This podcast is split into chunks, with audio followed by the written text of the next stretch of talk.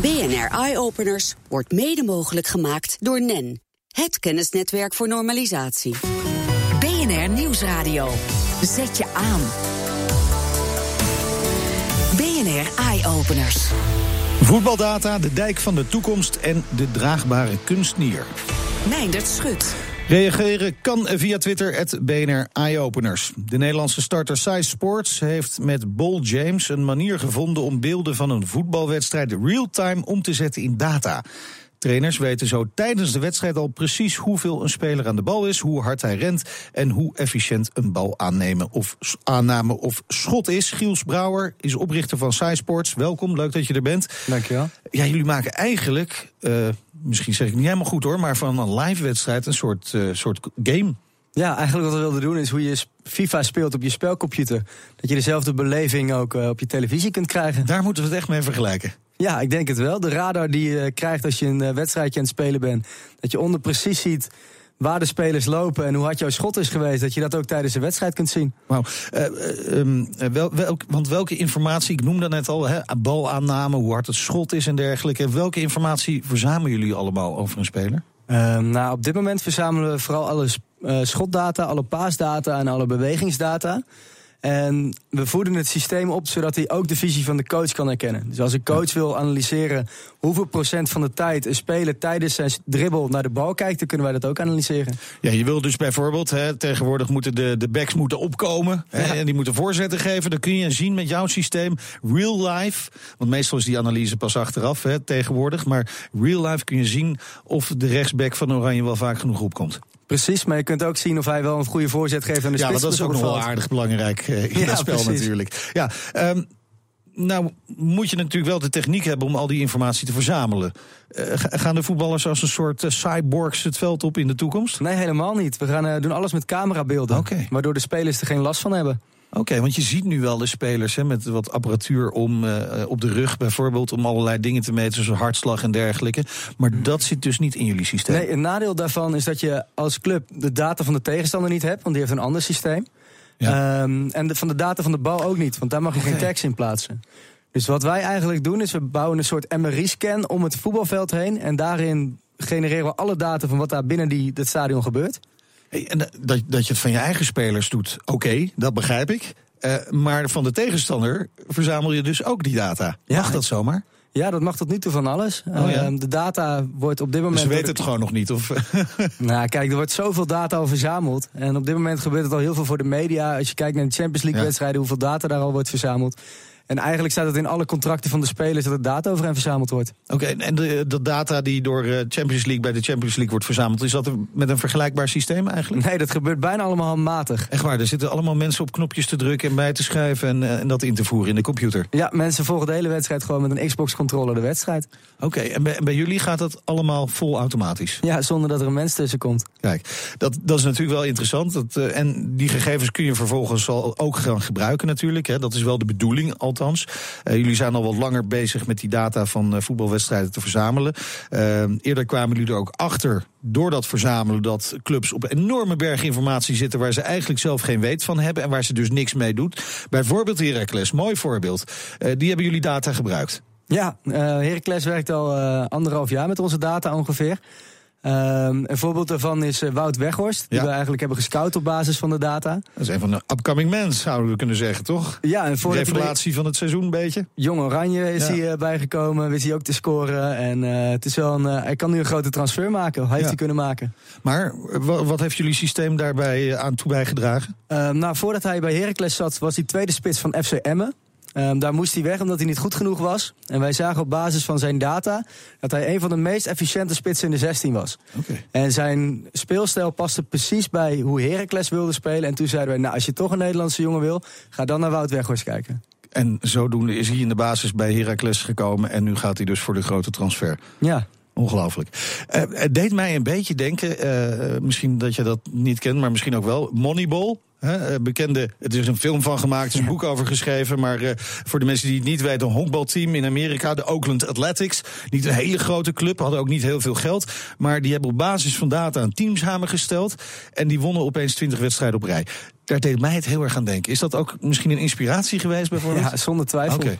En uh, het zou heel mooi zijn als uh, Heracles met het goede management dat ze hebben... nu met de vierde plek komend weekend voorbij Feyenoord gaan. Ja, en straks misschien wel de Champions League in. Wie weet. Wie weet. Het zou zomaar kunnen. Um, nou hebben jullie met dit nieuwe concept al behoorlijk wat succes. Hè? En dat uh, leverde vorige week ook zelfs een investering op van uh, 1,35 miljoen euro. Uh, hebben, jullie, hebben jullie daar hard voor moeten werken voor dat geld? Of kwam het aanwaaien? Ja, hard werken. ja, wat, wat is hard werken? Uiteindelijk ben je gewoon uh, je, je, hele concept aan het bouwen en ja. hopen dat mensen erin geloven. En gelukkig vonden we vrij snel mensen die uh, zagen dat als dit uh, goed zou werken, dat het uh, baanbrekend zou zijn voor de media- en sportindustrie. Ja. Maar hoe, hoe, belangrijk is die investering voor jullie? Nou, dat zorgt ervoor dat we heel hard door kunnen groeien. we zijn afgelopen half jaar van 12 nu naar 37 man gegroeid.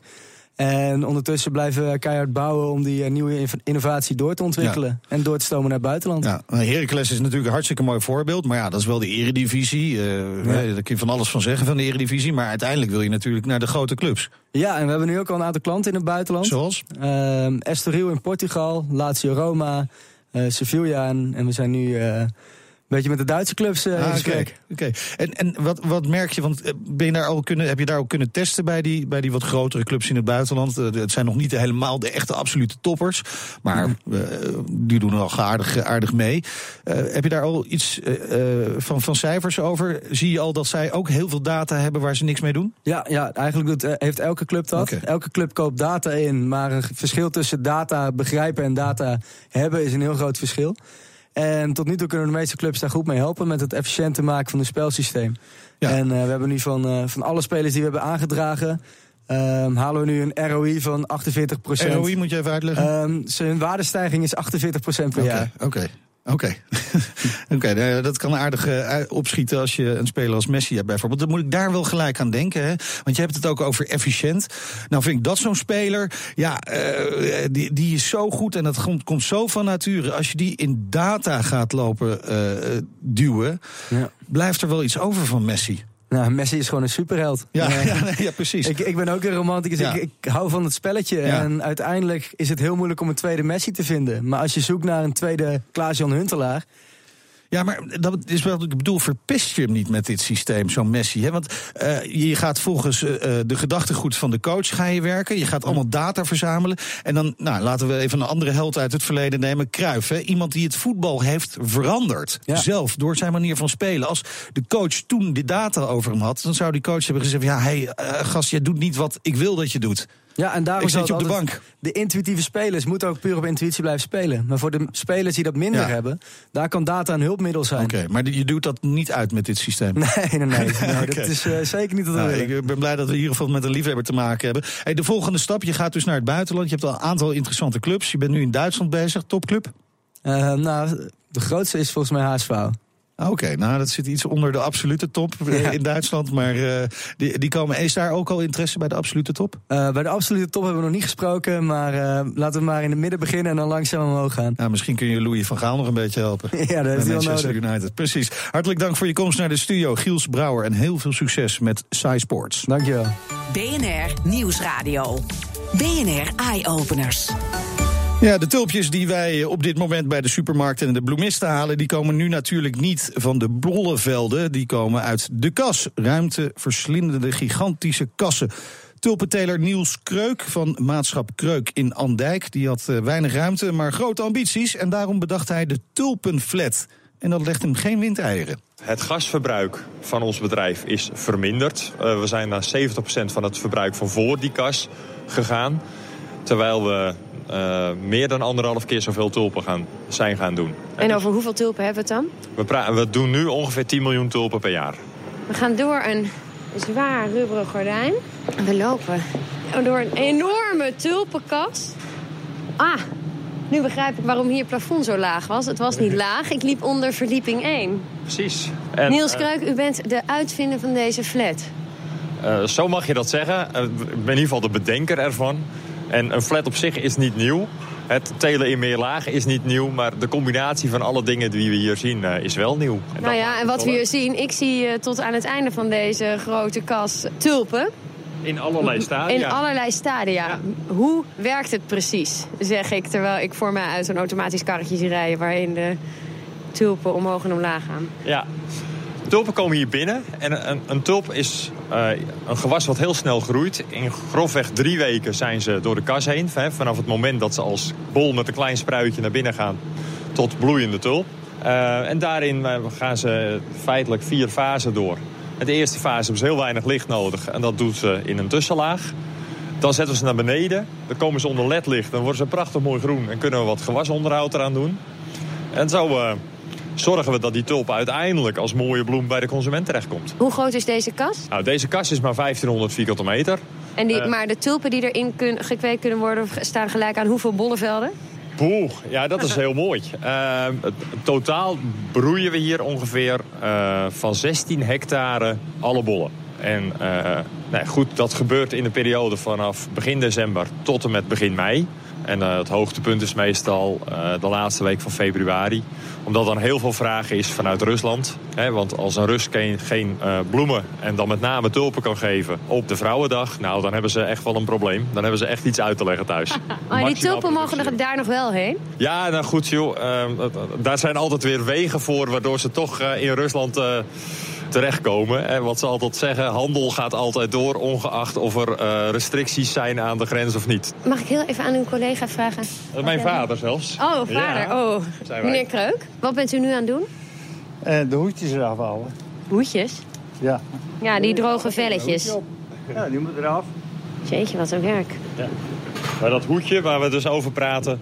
dat is dus uh, feitelijk de oude bolhuid. En die groeit mee omhoog. Ja, ik zie het daar inderdaad. Die blijft op het blad zitten. Ja, als je die niet weghaalt, dan wordt het blad niet groen. Dus je moet er gewoon voor zorgen dat dat allemaal netjes geregeld is. Ja. En, en ondertussen rijdt het karretje uh, verder? Ja, dan rijdt het karretje verder en zet uh, weer uh, bijna oogstrijpe tulpen klaar voor de oogst. En zo komen ze bij de supermarkt en de bloemenwinkel. En dat uh, zijn tulpenteler Niels Kreuk tegen verslaggever Elfanie Toulaar. En zometeen hier bij BNR Eye-Openers hoe een draagbare nier het leven van miljoenen mensen kan verbeteren. En een geruststellende dijkbezwijkproef. BNR Nieuwsradio. Zet je aan. BNR Eye-Openers. Goed nieuws voor nierpatiënten. De Nierstichting is een actie begonnen om een uh, draagbare nier te realiseren. En daarmee wordt het leven, als het goed is, een stuk aangenamer voor de nierpatiënt. Inderdaad, want als nierpatiënt ben je vaak gebonden aan huis of kliniek voor een noodzakelijke dialyse. En dat heeft veel impact op het leven van nierpatiënten. Op dit moment als je als nierpatiënt moet dialyseren, dan moet je je leven heel erg afstemmen op de behandeling. Veel nierpatiënten zeggen, ik mis vrijheid, ik mis autonomie, ik mis zelfstandigheid. En dat betekent dat je nu uh, in de meeste gevallen drie keer in de week naar een dialysecentrum moet. Zegt Tom Oostrom, algemeen directeur van de Nierstichting. Drie keer in de week moet je dus als patiënt zorgen dat je in de buurt bent van je eigen huis of een kliniek. En dat betekent dat sommige banen of zelfs een vakantie onmogelijk kunnen zijn. Dat merkt ook Fabian Cornelissen. Hij is, net als zijn zoontje, nierpatiënt. Dat is wel te doen, uh, mits je uh, op locatie uh, elders een afspraak maakt bij een kliniek of bij een ziekenhuis. Kijk, in Nederland gaat het nog wel redelijk makkelijk. Ga je naar het buitenland, ja, dan wordt het een iets ingewikkelder verhaal. Dan moet je eerst toestemming hebben van de zorgverzekeraar. En dan moet je nog zorgen dat je daar een plek hebt om te kunnen dialyseren. En ook dat die betaling rondkomt en noem maar op. Veel gedoe dus. Een draagbare nier moet daarop termijn verandering in kunnen brengen. Een draagbare nier, dat verdient uitleg van de Nierstichting. Komt omdat we een nieuwe technologie gebruiken. Dat heet de zogenaamde sorbent-technologie. En dat betekent, daar zit zogenaamde sorbentia in... en die kunnen de dialysevloeistof reinigen. Daardoor heb je veel minder dialysevloeistof nodig. Bij een normale behandeling heb je per keer 60 tot 100 liter dialysevloeistof nodig. En nu is dat nog maar een paar liter. En dat maakt dat hij veel kleiner is en dat je veel minder dialysevloeistof hoeft mee te nemen. En dus ook ja, daarmee op pad kan gaan en daardoor je vrijheid weer terugkrijgt. Het is dus een veel kleiner dialyseapparaat dat ook nog minder vloeistof verbruikt en daardoor draagbaar is. De Nierstichting is nu een campagne gestart om de ontwikkeling van deze draagbare nier van de grond te krijgen. We starten nu een wereldwijde campagne om aandacht te vragen voor de ontwikkeling van de draagbare kunstnier. We roepen mensen op om te gaan naar de website helpthemescape.org. En op die site helpthemescape.org kun je zelf een bijdrage leveren aan die ontwikkeling van de draagbare nier. Voor het eerste prototype is 10 miljoen euro nodig. Toch heeft nierpatiënt Fabian goede hoop. Wat ik al zei, ik heb met vakantie zo is het ook hartstikke makkelijk. Maar je wordt gewoon een stuk flexibeler natuurlijk. Hè? En je krijgt veel meer ruimte in je planning. Mijn zoon die heeft het ook. En met name voor hem. Mijn zoon is negen, waar we dan misschien al over tien of twintig jaar staan. Ja, dat, dat kan natuurlijk door zo'n ontwikkeling, door een grote stap, kan het enorm snel gaan natuurlijk op een gegeven moment. Dat wordt alleen maar beter natuurlijk vanaf nu. Maar ja, hoe snel het uh, benodigde geld binnengehaald wordt, durft de Nierstichting niet te voorspellen. De eerste signalen zijn wel Door de draagbare kunstnier worden de behandelkosten van 90.000 euro per patiënt per jaar bijna gehalveerd. De bijdrage was van redacteur Jorn Lucas. BNR Nieuwsradio. BNR Eye Openers. Het zal u niet ontgaan zijn. Het regent vaker en het regent vaker harder. of dat nou komt door hoe wij met de aarde omgaan of niet, we zullen ons moeten aanpassen. Dat betekent anders omgaan met waterstromen. Goed onze dijken in de gaten houden. En ook slim verwerken van het restafval. Bij mij in de studio is Joost Bunsmaes, directeur van de Stichting Toegepast Onderzoek Waterbeheer. Hartelijk welkom. Dankjewel. Uh, hoe, hoe erg, want we weten het allemaal, we voelen het allemaal dat die regen is toegenomen, maar hoe erg is die toegenomen? Uh, de neerslag uh, is, uh, als je kijkt naar, sorry, als je kijkt naar ehm, de gelijkblijvende frequentie, dan neemt die neerslag 10% toe. In vergelijking met de gemiddelde die we vanaf 1906 doen. Um, en, maar je kunt ook zeggen, en dat is vaker aansprekender, dat de hoeveelheid neerslag die nu valt die valt twee keer vaker dan dat die vroeger uh, oh ja. uh, viel. Ja. Uh, dus als jij één keer vroeger water op straat hebt, dan heb je nu twee keer water op straat. Ja, precies. En, en dat kunnen we dus ook allemaal zien. We zien steeds vaker dat de straten ondergelopen zijn, ja. hè, onder viaducten en dergelijke, maar ook de brandgangetjes achter de huizen. Bij ons het geval. Um, nou hebben jullie gekeken, want dat heeft ook gevolgen voor de dijken natuurlijk in ons land. Ja. En jullie hebben uh, uh, gekeken naar, uh, naar een eerste een dijkbezwijkproef met een eigen, de echte dijk. Ehm, hoe, hoe, waardevol is die informatie? Um, die informatie is heel erg waardevol. Um, het was de eerste keer dat we zo'n dijkbezwijkproef uh, hebben uh, gedaan. Hoe, hoe, doe je dat eigenlijk voordat we naar die informatie gaan? Die, um, steek je gewoon een, een, een dijklek Nee, nee, je steekt niks door. Okay. Want, hij, want hij moet bezwijken ja, ja, volgens de omstandigheden je, waar hij... Je brengt er dus een enorme hoop water die kant op.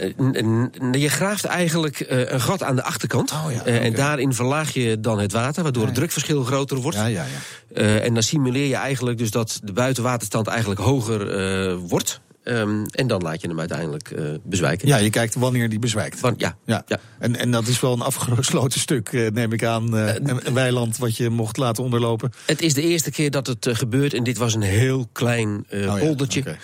Um, als je er langs rijdt uh, of vaart, dan zou je het eigenlijk uh, over het hoofd zien. Okay. Uh, die dijk was ook niet zo heel erg hoog, maar de informatie, ja. want dat was je vraag, ja, precies. de informatie die we daaruit krijgen is heel erg waardevol. Want? Want um, eigenlijk weten we niet hoe sterk dijken zijn. Niet? Nee, niet. Oh. En dat komt um, vooral omdat uh, dijken in de jaren, uh, in de eeuwen uh, opgehoogd zijn. Um, je kent het materiaal niet, dus ja, je moet nee. eigenlijk heel veel, heel veel gegevens hebben. Maar we hebben eigenlijk dus al die eeuwen maar wat gedaan en dat werkte nou eenmaal soms, soms wat minder ook trouwens. Um, altijd wat gedaan volgens de kennis die er op dat ja, moment was. Hè? En dat is natuurlijk wel eventjes belangrijk. Uh, nee, er is niet de afgelopen uh, jaren, eeuwen, decennia uh, maar wat aangeklooid. Nee, er is naar eer en geweten is er, is er gewerkt en zijn die dijken versterkt. Ja, maar er ontbrak dus wel een hoop kennis. Er ontbrak wel wat kennis. en die hebben we nu door deze proef. en dan moet je denken dat er in dat dijkje allerlei sensoren geplaatst worden. Allerlei oh, grondboringen gedaan zijn. En op basis daarvan is voorspeld bij welk hoogteverschil tussen binnen en buiten de dijk zou gaan bezwijken. en dat is toch redelijk uitgekomen. Ja, en belangrijke informatie. Kun je die nou ook gelijk extrapoleren naar alle dijken in Nederland? Want ja, je hebt ook weer te maken met verschillende materialen dus. Ja, uh, je kunt het niet explo uh, exploreren. extrapoleren. Extrapoleren, ja, dat woord. Ja, ja, ja, ja, ja. Je kunt hem niet extrapoleren naar, naar alle dijken, omdat het toch wel een beetje afhangt van het type uh, dijk. En dit ja. is een, eigenlijk een veendijk. Uh, en die moet je vooral uh, zoeken in, uh, in het westen van het land. En dan niet de dijken die, die langs de eh, grote rivieren liggen, maar meer langs de kleinere eh, wateren. Maar kunnen we in zijn algemeenheid iets zeggen over de kwaliteit van de Nederlandse dijken naar aanleiding van deze dijkbezwijkproef? Uh, naar aanleiding van deze dijkbezwijkproef kun je uh, zeggen dat uh, dit soort veendijken ehm, nou, met een grote waarschijnlijkheid sterker zijn dan dat we eigenlijk ah, dachten dat gelukkig. ze zijn. Ja. Um, en dat we um, veel dijken eigenlijk later uh, hoeven op te hogen, of misschien wel helemaal niet uh, op te hogen. En dat scheelt geld. Dat scheelt een hoop geld ongetwijfeld. Ja. Hoeveel geld? Um, dat hangt af van de precieze uitkomsten, maar uh, je moet toch al gauw in, in, in de tientallen miljoenen denken. Kijk, op jaarbasis is dat? Uh, nee, dat, nee, qua opgave. Ja, ja, oké. Okay, okay. en, um, uh, en het betekent dus ook eigenlijk dat de dijk, zoals die er nu uitziet, de komende jaren ook wel zo er kan blijven uitzien. Um, hoeven daar niet heel veel aan te veranderen. Ja, dat, dat hangt er wel een beetje van af. Um, um, in, in grote lijnen blijft hij er hetzelfde uitzien als dat hij uh, er vroeger uh, uitzag. Maar uh, er is ook toch ook wel innovatie op het dijkversterkingsfront. Um, en um, ja, dat, dat, hij kan er anders uitzien.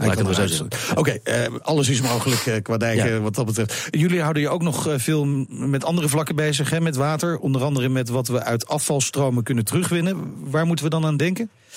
Um, bijvoorbeeld fosfaat ja. uh, kunnen we uh, er nu uh, uithalen. Um, een, tijd, een tijdje terug was er toch wel zorgen om uh, trend de fosfaatvoorraad. Die zijn nu wel wat verminderd. maar als je het fosfaat uit de, het afvalwater haalt, um, dan um, betekent dat er ook qua beheer en onderhoud van zo'n installatie minder geld nodig is. Dus ook dat spaart geld. fosfaat kunnen we eruit halen. We kunnen energie, dat, dat doen we eigenlijk al op een vrij redelijke schaal.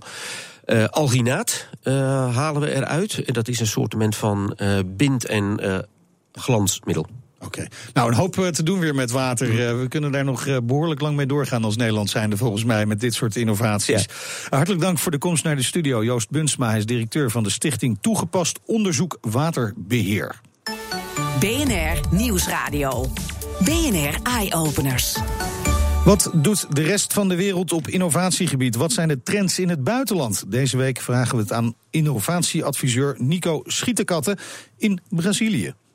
Hoe is bij jullie het innovatieklimaat? Recent is er een belangrijke impuls eh, gegeven aan innovatie in Brazilië. Want op 11 januari heeft president Dilma Rousseff een, nieuwe wet ondertekend... Uh, om wetenschap, technologie en innovatie in het land verder te stimuleren. En dan uh, moet je eigenlijk vooral denken aan publiek-private samenwerking. Met deze nieuwe wet kunnen fulltime wetenschappers van publieke universiteiten... die met bedrijven willen samenwerken kunnen dat dan nu ook doen zonder hun academische baan uh, op te zeggen. Uh, van de bedrijvenkant uh, wordt het heel erg interessant, want bedrijven krijgen nu veel makkelijker toegang tot publieke onderzoeksfaciliteiten. zoals de president Dilma het zelf verwoordde, revolutionaire technologie is niets waard als het op de plank van een laboratorium blijft liggen. Welke spraakmakende innovaties zie je in jouw omgeving? Ik zit nu in, in de innovatie hotspot São José dos Campos, met een, een hele belangrijke techpark. En begeleid het bezoek uh, van de Universiteit Twente. We hebben gisteren een uh, samenwerkingsovereenkomst, een double degree diploma-overeenkomst ondertekend met het Instituut voor de Technologie in Aeronautica. Dat is een van de meest prestigieuze, misschien wel het meest prestigieuze instituut in Brazilië. Op het gebied met name van de luchtvaart. Er 12.000 kandidaturen per jaar voor maar 140 plekken. En het, leuke daarvan, die hebben een hele intensieve samenwerking met, uh, met Embraer. En Embraer is voor mij wel een van de meest inspirerende voorbeelden van innovatie in, uh, in Brazilië. Het is het tweede grootste vliegtuigbouwer in de wereld. Wat kan Nederland hiervan leren? Een heel belangrijk thema voor onze beide landen eigenlijk uh, is dat zowel Nederland als Brazilië wil biomassa inzetten als bron voor groene economische groei. Brazilië heeft al 40 jaar ervaring met suikerrietproductie. Dat is de grootste ter wereld en de tweede grootste ethanolproducent. Uh, dus Brazilië heeft met de productie van duurzame brandstoffen die energieonafhankelijkheid creëert en de milieuproblemen problematiek aanpakt. Dus al heel lang ervaring.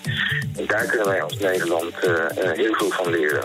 Wij hebben dan weer, wij zijn toonaangevend als Nederland op academisch niveau en op industrieel niveau, industrieel R&D niveau. En we zijn heel erg goed in het omzetten van gewassen naar toegevoegde waarde. En dat was Nico Schieterkatten, innovatieattaché in Brazilië voor het ministerie van Economische Zaken. Kijk op bnr.nl slash eyeopeners voor het hele gesprek. Tot zover deze uitzending. Volg ons op Twitter, BNR Eyeopeners. Heb je zelf iets leuks gezien of bedacht? Stuur dan een mail naar eyeopeners.bnr.nl. Tot volgende week. Terugluisteren? Ook dit programma vind je terug in de BNR-app. BNR Eyeopeners wordt mede mogelijk gemaakt door NEN. Het kennisnetwerk voor normalisatie.